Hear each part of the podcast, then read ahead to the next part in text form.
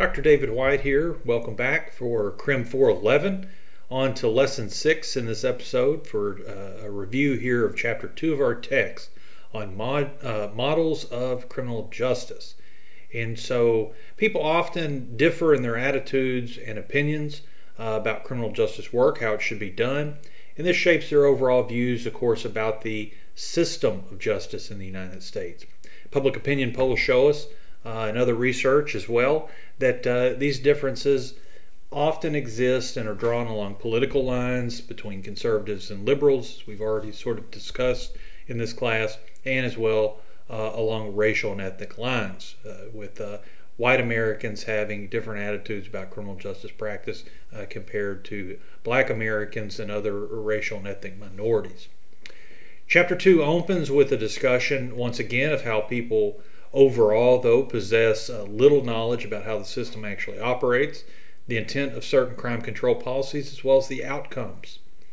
So, similar to his liberal versus conservative theology view presented in Chapter 1, Walker describes here two basic attitudes towards criminal justice. One he refers to as the old idealism, the other, the new cynicism. So, from this perspective, he tells us that the old idealism is that classic sort of civics book perspective or picture of justice, whereby hardworking civil servants go out there, they carry out the law as it's written, more or less. Uh, that is the law in the books, and they believe uh, persons are arrested, prosecuted, punished according to sort of clearly prescribed punishments uh, within the context of their particular offense. The new cynicism, on the other hand, portrays a chaotic criminal justice system in which there seems to be no law, order, or justice, he says on page 39. He says this version, uh, that is, of the new cynicism, comes in one of two forms. First, he describes a conservative view, the conservative cynics, who believe the criminal justice actors, that's the police and the courts especially, are simply not carrying out the law in the way that it was intended when it was put together thereby letting criminals go unpunished or uh, blaming uh, crafty defense attorneys for exploiting the procedures to help criminals beat the system and get away with their crimes. The second group out, out of this category he defines as liberal cynics or liberal cynicism, which uh, also believes that the system is overall simply out of control, administering justice in an arbitrary way that's often biased. So, this group, uh, uh, focuses on systemic discrimination and biases within the system, especially towards racial minorities and the poor. Walker blames both groups uh, for somewhat of a distorted view, not discrediting their uh, positions entirely, but instead advocating that a better approach uh, to our thinking about criminal justice should involve a sense of what he calls, quote, sober realism. And so he says that those senses, uh, or through a sense of sober realism, we need to understand the actual scope of certain problems. We need to base our decisions on empirical facts, uh, not on faith, as he said in an earlier chapter. But uh, we also have to reject sort of uh, old myths about criminal justice system, and we have to avoid being emotionally driven about ideas, uh, particularly that come from sort of sensationalized, celebrated cases, which he focuses on throughout this chapter. So Walker uh, concedes that much of the decision making in criminal justice is, in fact, irrational in many ways. Again, going back to the title of the book, Sense and Nonsense, kind of gives us an idea of his overall perspective. But he says that behavior is predictable, that a lot of what the criminal justice system does, while it may be irrational, it is in fact predictable. That is, it's consistent. And so, where he takes us uh, next is a couple of ways of conceptualizing the criminal justice system. Uh, these should be a review for you, but all the same focus here is on the fact that there are many sort of discretionary points in the process of decision making. And so, what uh, it can mean for how we see the effectiveness of certain strategies uh, at, certain, at various points and our perception of ineffectiveness. Uh, these issues drive policy, and there's always a lot of talk about uh, particularly issues of discretion, police discretion, prosecutorial discretion, uh, judicial discretion, uh, and so uh, those aspects are often brought up in the dialogue. In some cases, people refer to judicial activism, right, when they're talking about judges' discretion. The first model here, and in the content, I provide a, a actual copy of the the Crime Commission's model of the criminal justice system. It's a gigantic flow chart. I apologize if it's difficult to read. You might be able to find a, another version out there on the internet, on the web. And so uh, feel free to do that. But more or less, uh, it's just this gigantic flow chart uh, uh that sort of documents and constructs uh, from the President's Crime Commission 1967, flowing from left to right. Here we see each step of uh, the process from the crime to police involvement, various court pr- processes or procedures through the correctional steps. Uh, what is made visible in the diagram really is the pervasiveness of discretionary decision points along the way at uh, various uh, points in this process. So while police discretion seems to catch a lot of attention, uh, again, the fact is that criminal prosecutors wield a substantial amount of discretion that allows them uh, to select uh, which cases get prosecuted, which ones get thrown out, get plea deals, and go to trial. One criticism of this model and this sort of approach, again from the late 1960s, uh, and, and the overall idea of a quote unquote systems approach, is a concern that it assumes that the parts of the system, that is, police, courts, and corrections, should all be working together toward an efficient processing of cases. Uh, and as a result, a certain amount of the adversarial aspect of justice gets lost. And so some people are concerned by that and don't like to take that systems approach. Uh, what this approach does, however, is it highlights how coupled together these components are and how the relationship is dynamic. Actions on the part of uh, one aspect of the system, such as police, can affect the process decisions in another, that is, in courts or corrections.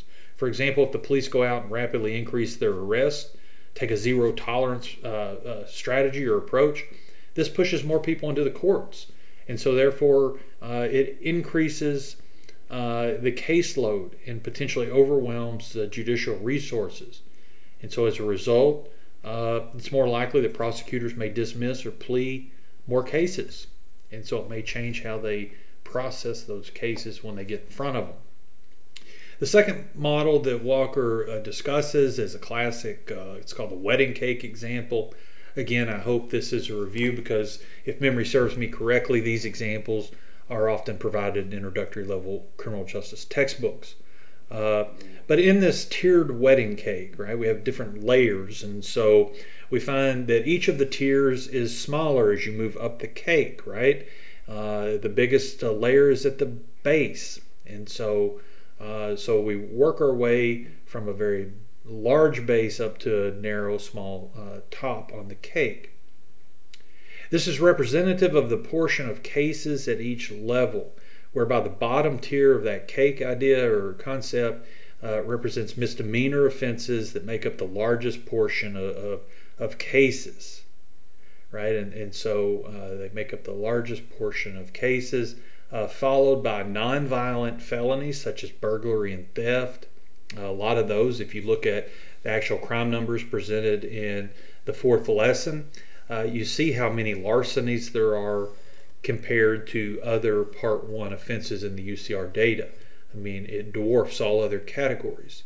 Uh, the next layer up the cake, though, the smaller tier represents those violent felony cases. And so we're talking about rapes, uh, sexual assaults, uh, robberies, those sort of violent uh, felony cases, felony aggravated assaults. And so then at the very top, of course, we find celebrated cases, and those are like the worst of the worst, and a lot of times they capture a lot of public interest, public attention.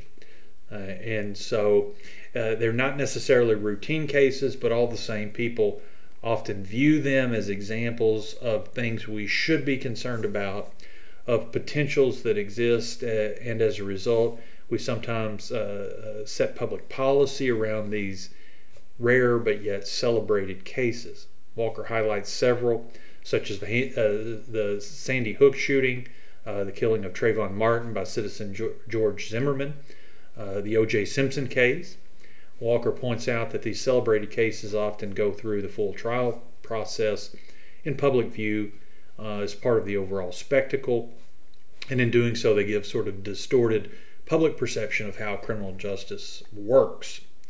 Walker specifically talks about the O.J. Simpson case, where Simpson was found not guilty for the death of his estranged wife. And Walker concludes that Simpson's acquittal, uh, quote, led many people to conclude that spouse murders, uh, murderers rather, beat the system all the time. Even worse, it leads many whites to believe that African American jurors will not convict an African American defendant. Both of these perceptions are grossly wrong. Again, directly quoting him there from page 46. He reports on a study uh, in making his point here that shows that only about 2% of husbands who kill their spouses were actually acquitted at trial. So about 2 out of every 100. Uh, another 11% did not get prosecuted, but overall, 87% of those were found uh, or pled guilty, resulting in an average prison term of 16 and a half years.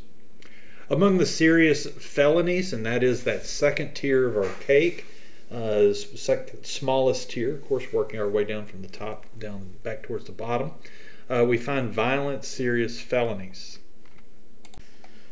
These cases overall represent about 10% of all felonies, and so again, a fairly small uh, proportion.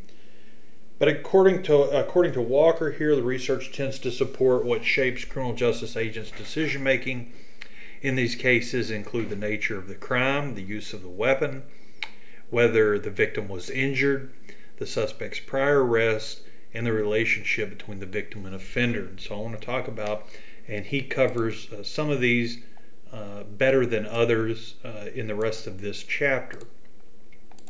Walker points out, or rather, he points to the idea too here that's important, uh, and that is the idea of the courtroom work group. I hope you've been exposed to this before. I know I, I discuss it in my uh, ethics class in Crim 305, so if you had me there, you probably have heard of it before. But the courtroom work group, which at the localized level involves the judge, the prosecutor, and the usual defense attorneys. And this group collectively must work uh, with each other uh, day in and day out. So, for the sake of efficiency, they learn to sort of get along uh, to some extent, and and uh, part of that process, of course, of getting along is developing a common or mutual understanding of how things will work in the in the courtroom, what cases will get what sentences, uh, which ones will go to trial, which ones would be better off in a plea bargain, uh, and what plea bargain you might uh, get in a particular case based on the seriousness, based on all of these other factors that I already mentioned. Again, the nature of the crime, the use of a weapon, uh, whether the victim was injured, the suspect's prior record, and uh, the relationship between victim and offender. In the next layer of the wedding cake, we find those less serious felonies, again, such as theft, another word here is larceny, uh, um, and burglary. These make up about 90% of the felonies reported to the police.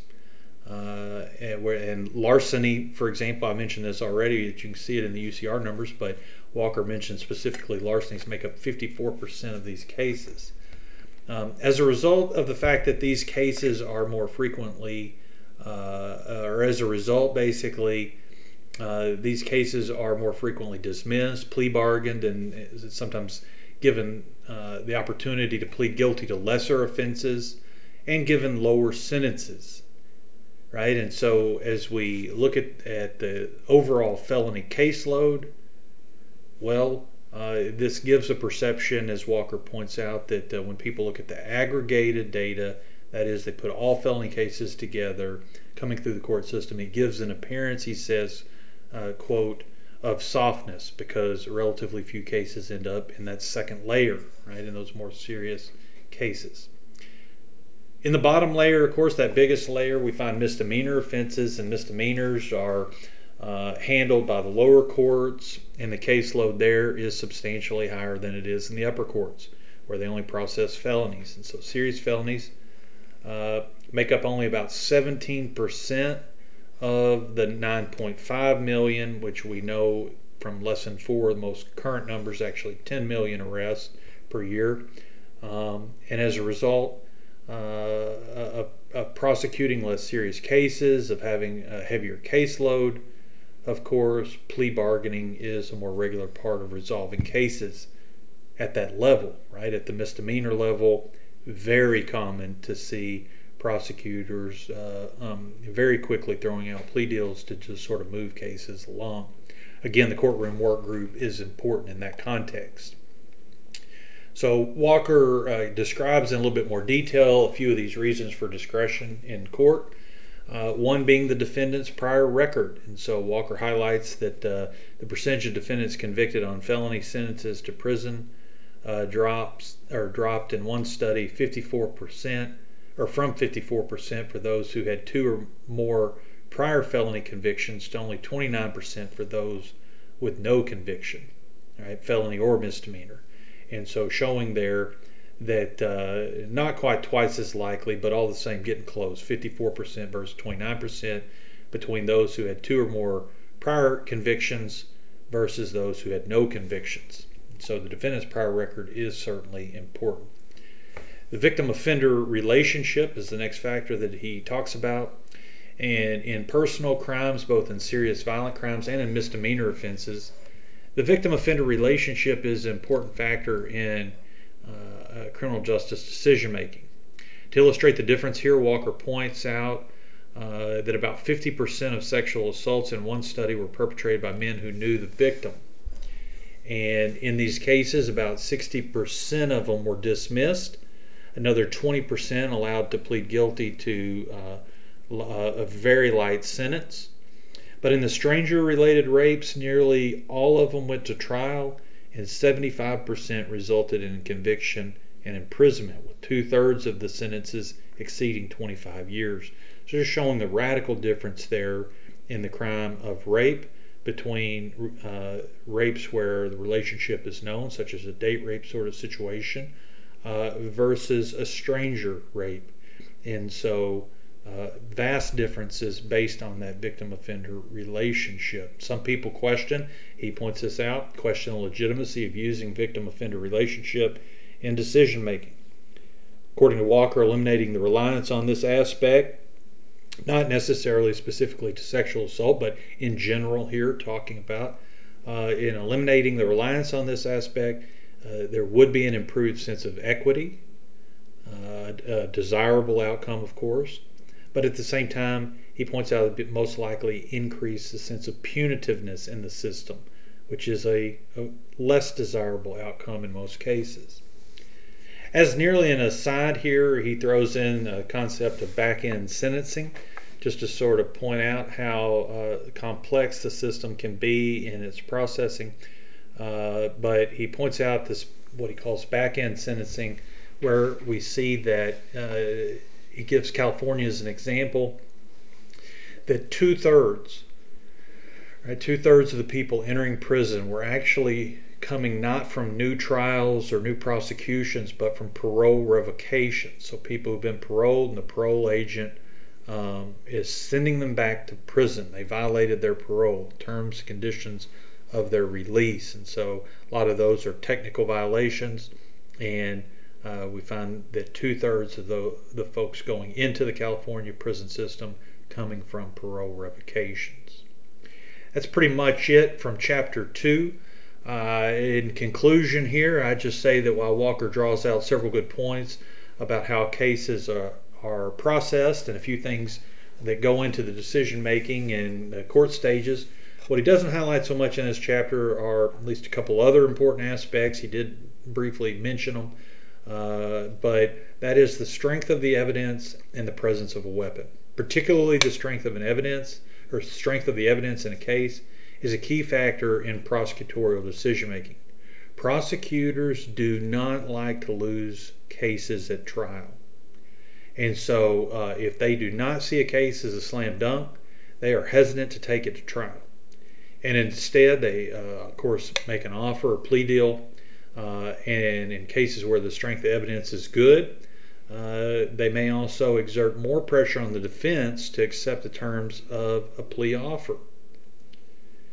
Uh, this may increase the defense attorney's coercive pressure on their uh, client to accept the offer, right? and thus uh, defendants who who don't have vast resources to retain powerful attorneys, who are relying on public defenders, are perhaps more likely uh, to find themselves in these situations. For example, uh, take the plea deal for five years or risk getting 10 if I go to trial and get found guilty. Right? And so uh, if you're sitting in that seat as the defendant, what do you do? Right? Uh, you may, in fact, be innocent, but you know the evidence looks bad. Uh, do you take a five year plea deal or uh, take it to trial and risk getting double that amount? Walker more or less wants to remind us here in this chapter that we should not rely on that small handful of celebrated cases that are often over uh, portrayed in the media, but instead to get focused on more of the everyday things, right? The actual crime numbers, particularly with attention to violent uh, crime, violent victimizations. And so that's where he leaves us in chapter two. Uh, uh overall, I hope you're enjoying the book here. We're going to move in uh, from lesson to lesson. We'll cover each chapter, not necessarily always in order, but uh, again, uh, a fairly good textbook, and I hope you're getting something out of it. I encourage you to read the full chapter, as well as either listen to the summary here like this or, or read the summaries yourself on our Canvas homepage. As always, if you have any questions, please feel free to reach out to me by email or otherwise let me know.